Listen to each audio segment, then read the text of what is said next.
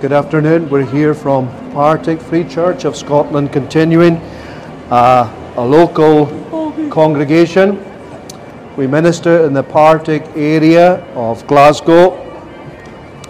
Our building is at 2 Thornwood Terrace, and we meet on the Lord's Day, Sunday at 11, and again in the early evening at 6 p.m. And we do want to extend a warm and sincere welcome to you to come along, whereby you might hear something more about the person and the work of the Lord Jesus Christ. Because he is the very sum and the substance of the Christian gospel. And it may well be that you are a churchgoer, but it may also be the case that you don't hear much of the gospel. And maybe all you're told is do your best and God will forgive you. Well, that's not the Christian gospel. The Bible doesn't teach that at all. The Bible teaches about the Son of God, who came to this world in order to carry out a, a mercy mission. Paul tells Timothy, This is a faithful saying and worthy of all acceptation that Christ Jesus came into the world to save sinners of whom I am the chief. I wonder, we're not here to embarrass anyone, but I wonder if you were asked, why did Jesus come? Why did he come to this world? Why did he leave heaven? Why did he undertake all that he did? What was the purpose of it? I wonder, could you give uh, an accurate answer? Well, that verse that I've quoted to you earlier on, this is a faithful saying and worthy of all acceptation that Christ Jesus came into the world to save sinners. There's his purpose. The Son of God, the eternally begotten Son of God, left heaven, left the realms of glory, left that place where he was perfectly happy where he was worshipped and adored, and where the angels attended to his every request. But he left all that behind, and he came to this world. Why did he come? Well, the Bible tells us he came on a mission, and that mission was to save sinners. Now, if you know something about the life of the Lord Jesus, you will know that he lived for about 33 years in this world. And at the end of that 33 years, what happened? He was crucified. He was rejected by his own people. The Jews said, We will not have this man to reign over us. And they cried out, Crucify him, crucify him. We have no king but Caesar, they said. And then you might, you might well wonder well, if he came into the world to save sinners, yet he died an early death and he was crucified and found guilty, you might well say to me, well, how did he save sinners then? Well, it was all part of God's plan. It was all part of his eternal plan, whereby Jesus would suffer and die in the room and place of sinners. That's how he saved them. Because when he was being crucified, yes, we know wicked men pinned him to the cross. We know the Romans condemned him. We know that. But ultimately, God had a plan and a purpose in it And God was punishing him in our room and in our place. That's what was happening there.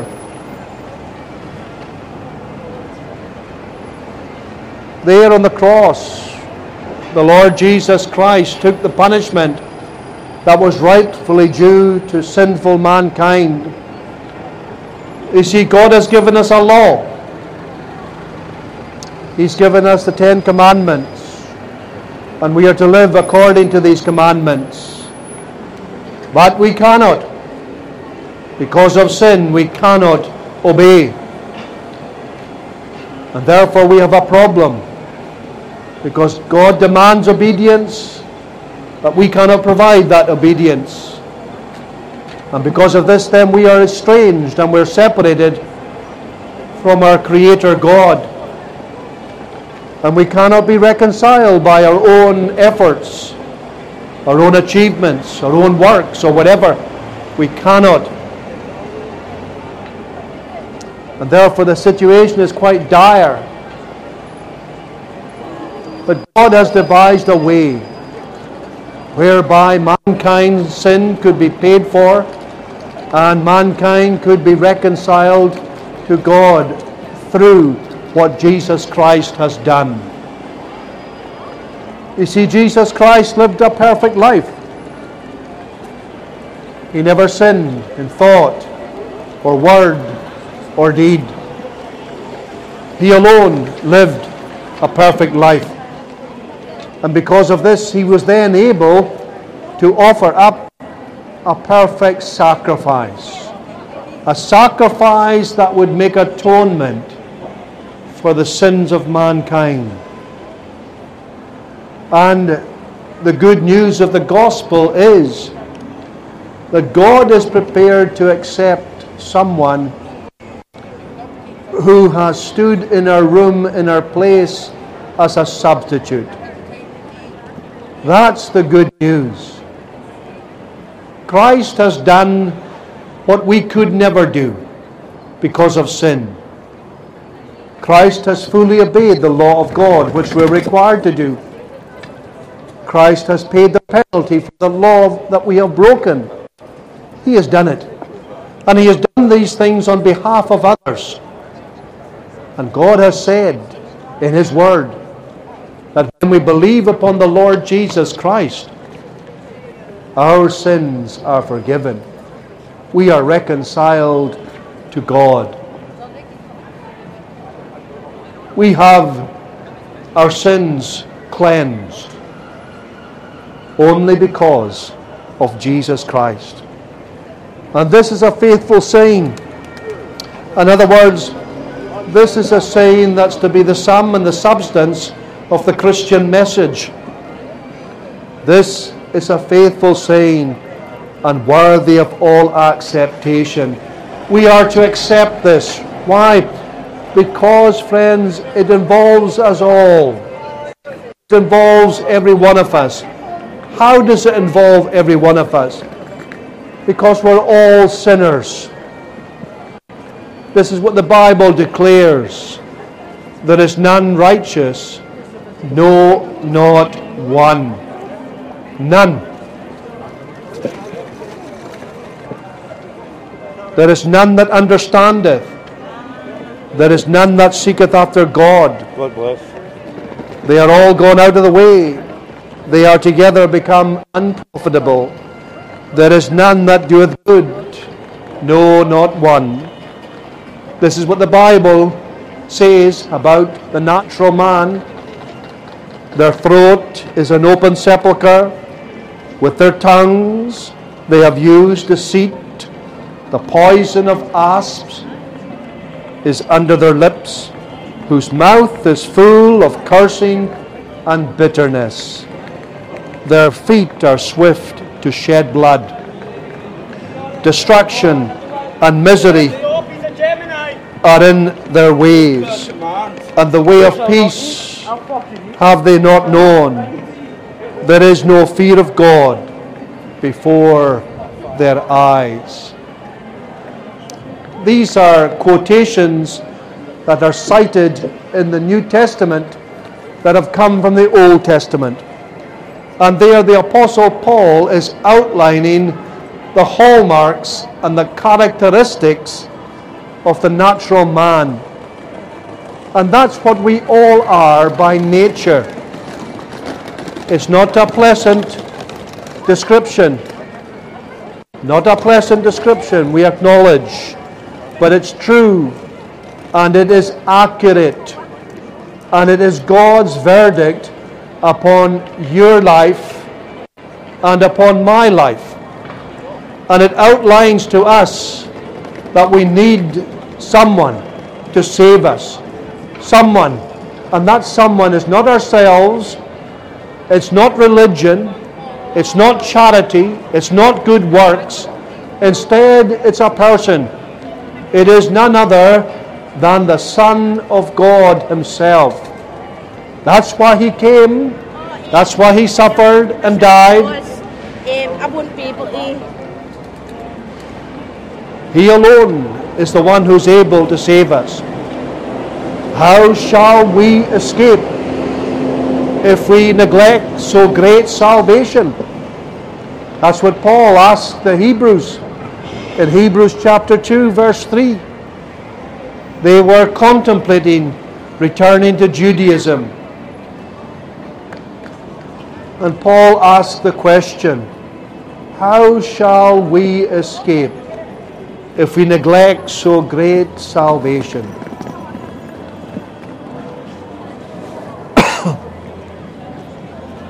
How will you escape? What is your escape route? What is your escape plan? What am I talking about? Well, I'm talking about that day when you will stand before Almighty God in His Son, the Lord Jesus Christ. Paul tells the Corinthian Christians, For we must all appear before the judgment seat of Christ that everyone may receive the things done in his body according to that he hath done, whether it be good or bad. He's telling the Christians they have to stand before the judgment seat of Christ. Every one of us, there are no exceptions, will all have to stand before Almighty God. Paul tells those wise people in Athens, people who prided themselves in their wisdom, he tells them about that great day, because he hath appointed a day in the which he will judge the world in righteousness by that man whom he hath ordained, whereof he hath given assurance unto all men, in that he hath raised him from the dead. There's a day coming, friends, when there will be a judgment. Every one of us will be judged. And if we don't have Jesus Christ as our Lord and Savior on that day, we shall be condemned. And that's why we come out, that we might bring this word of mercy to you. Knowing therefore the terror of the Lord, we persuade men. That's what drove the Apostle Paul to cover as much of the known world as he could. He went out telling people the good news of the Christian gospel. That although we are sinners, dead in trespasses and sins, and although we are estranged and separated from our Heavenly Father, yet there's a way to be reconciled. There's a way that we can be made right. There's a way that we can be made acceptable in His sight. What is that way? That way is Jesus Christ, who Himself did say, I am the way, the truth, and the life. No man cometh to the Father but by me. And what he was saying there to his disciples is quite clear. There's no way to be reconciled to God. There's no way to have our sins forgiven unless we have Christ as our Lord and Savior. It's a very clear message. It's a very stark message. It's a very loving message. For God so loved the world that he gave his only begotten Son, that whosoever believeth in him should not perish but have everlasting life. Please don't throw it away, sir.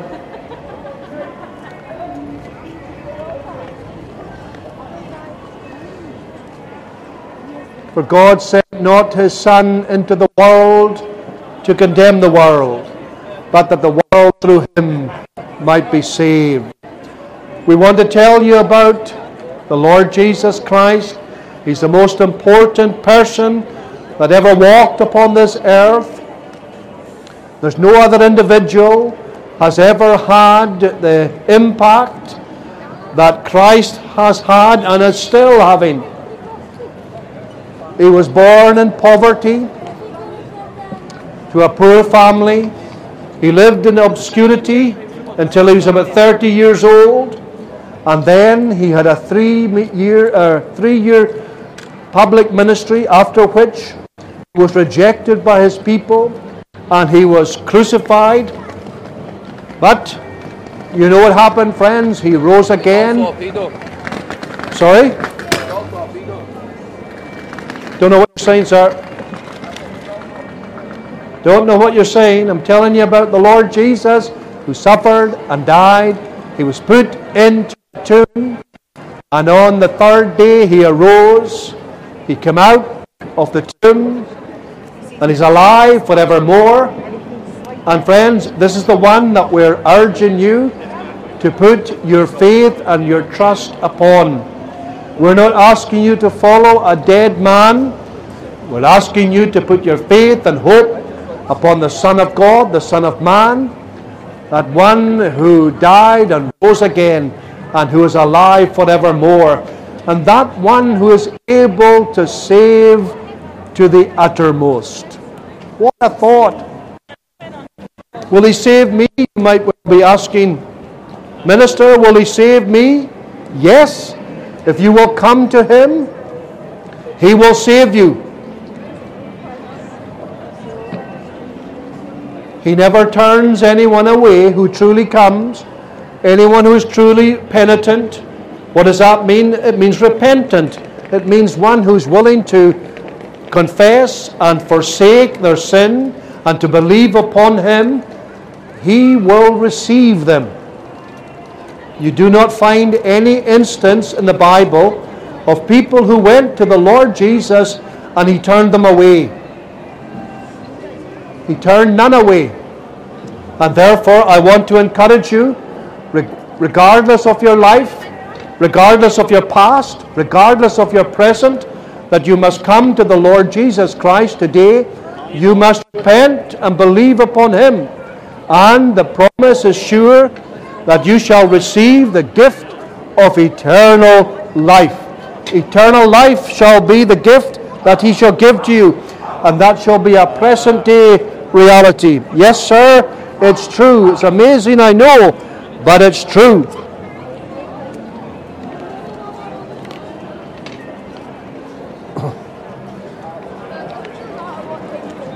In 1 John chapter 5, verses 11 and 12, and this is the record that God hath given to us eternal life, and this life is in his Son.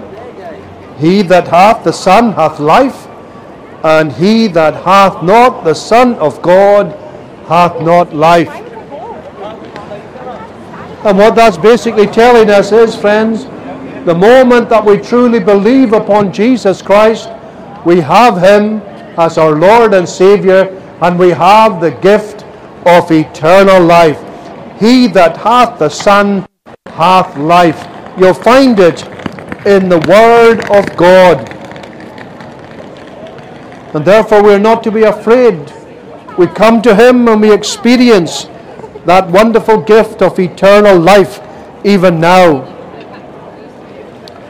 And there's an exhortation here to the young.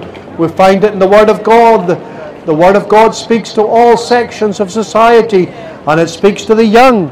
It says, Remember now thy Creator in the days of thy youth, evil days come not, nor the years draw nigh, when thou shalt say, I have no pleasure in them.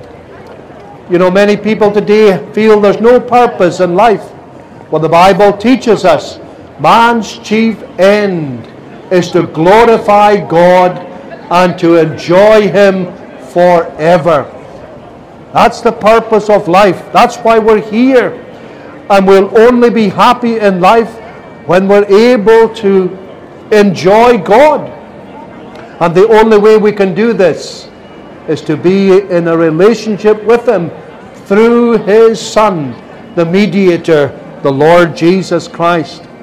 And the young are urged, Remember now thy Creator in the days of thy youth, while the evil days come not, nor the years draw nigh, when thou shalt say, I have no pleasure in them. Today is the day of salvation, friends. Today is the day when you call upon the name of the Lord, and whosoever shall call upon the name of the Lord shall be saved. What a glorious promise that we find in the Word of God. And the Bible would urge young people, young people in the prime of their life, before sin has taken a firm grip and hold upon them. Remember now thy Creator in the days of thy youth. In other words, let's modernize it. Follow the Lord now. Call upon the name of the Lord now while you're still young, while you can dedicate the rest of your life to serve Him. And then you will know a fruitful and purposeful and meaningful life. Remember now thy Creator in the days of thy youth, while the evil days come not, nor the years draw nigh, when thou shalt say, I have no pleasure in them. You want pleasure now? You want meaning now? You want purpose now? You'll not find it in the music festivals. You'll not find it in the drug scene. You'll find it following the Lord Jesus Christ. And remember, friends, the moment that we call upon the name of the Lord, we are new creatures in Christ. Therefore, the Bible says, in 2 Corinthians chapter 5 and verse 17. Therefore, if any man be in Christ, he is a new creature. All things are passed away. Behold, all things are become new. This is what marks out Christianity, friends. It's new life. It's new life in the Lord Jesus Christ. If any man be in Christ, that's a definition of a Christian. If any man be in Christ, he is a new creature. Would you like a new life? Would you like a new start? You'll only find it in Jesus Christ. How's the conscience today? Is your conscience troubling you? Do you have a peaceful conscience? Friends, the only way you can have a peaceful conscience is to have your sins forgiven. And the only way to have your sins forgiven is to come to Jesus Christ, the one who has paid the price for your sins. There is therefore now no condemnation to them which are in Christ Jesus, who walk not after the flesh, but after the Spirit. Friends, how many people today are here? They're going back and forth, and their conscience is troubled. There's something in the back of their mind that's nagging away at them. And sometimes it manifests itself more than others. Sometimes their conscience doesn't trouble them but other times it does. What has caused this? I'll tell you what's caused it. You're not right with God. You're not right with Him.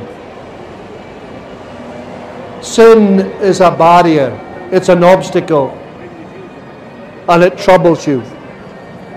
You maybe didn't realize it.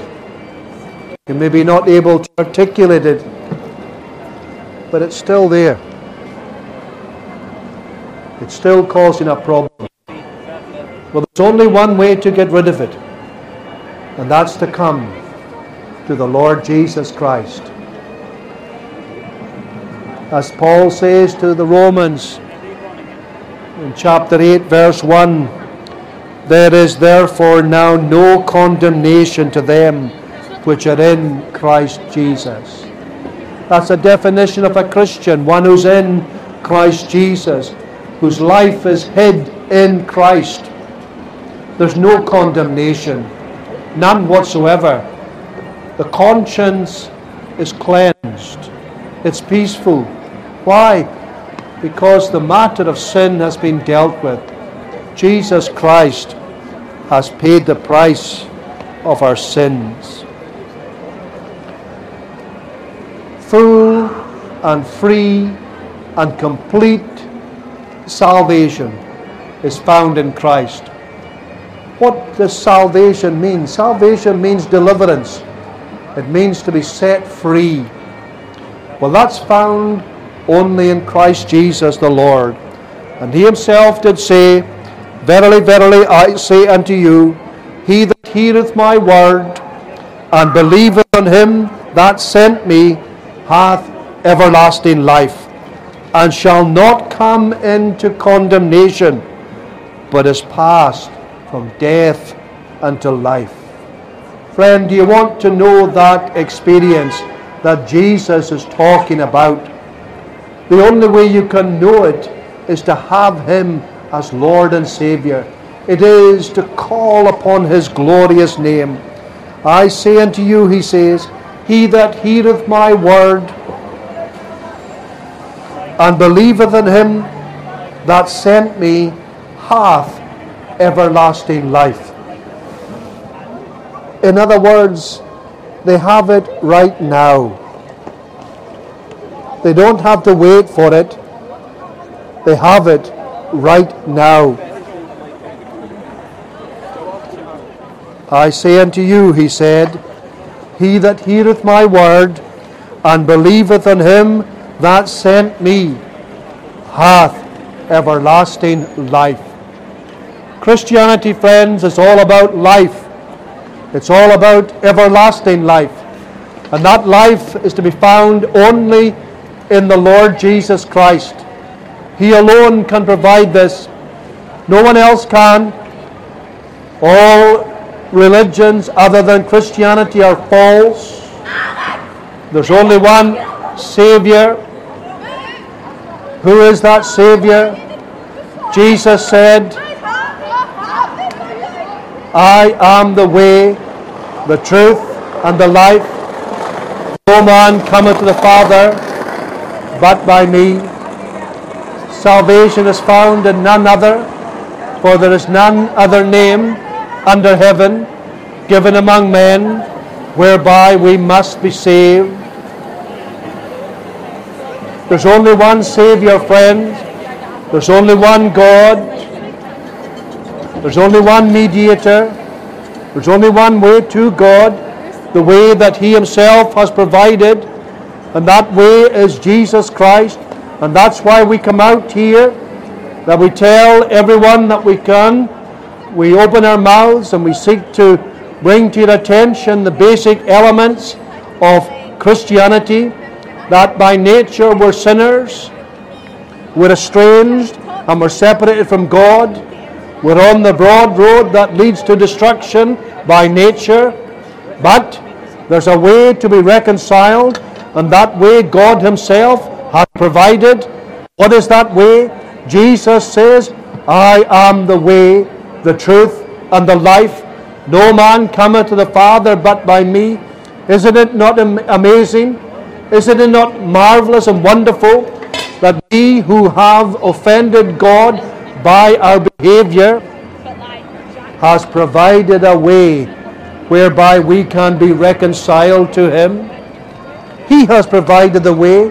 It's God's way. It's a, the way from heaven. It's the only way.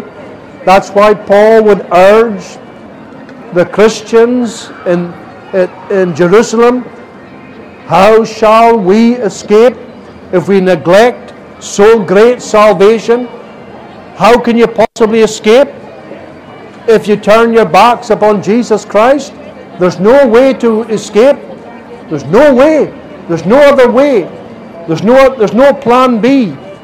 This is it, friends. We are to call upon Him. For there is one God, and there is one mediator between God and men, the man Christ Jesus, who gave his life a ransom for all, to be testified in due time. Well, it's been good to be with you. We're going to draw our time to a close. We're here from Partick Free Church of Scotland, continuing a local congregation, and we meet at 2 Thornwood Terrace. We meet on the Lord's Day Sunday at 11 a.m. and again in the early evening at 6 p.m. And we also have a, a midweek meeting on Wednesday at 7:30 p.m. And we would extend a warm welcome to you to come along to any of these meetings. You would be made most welcome. It's good to be here this afternoon.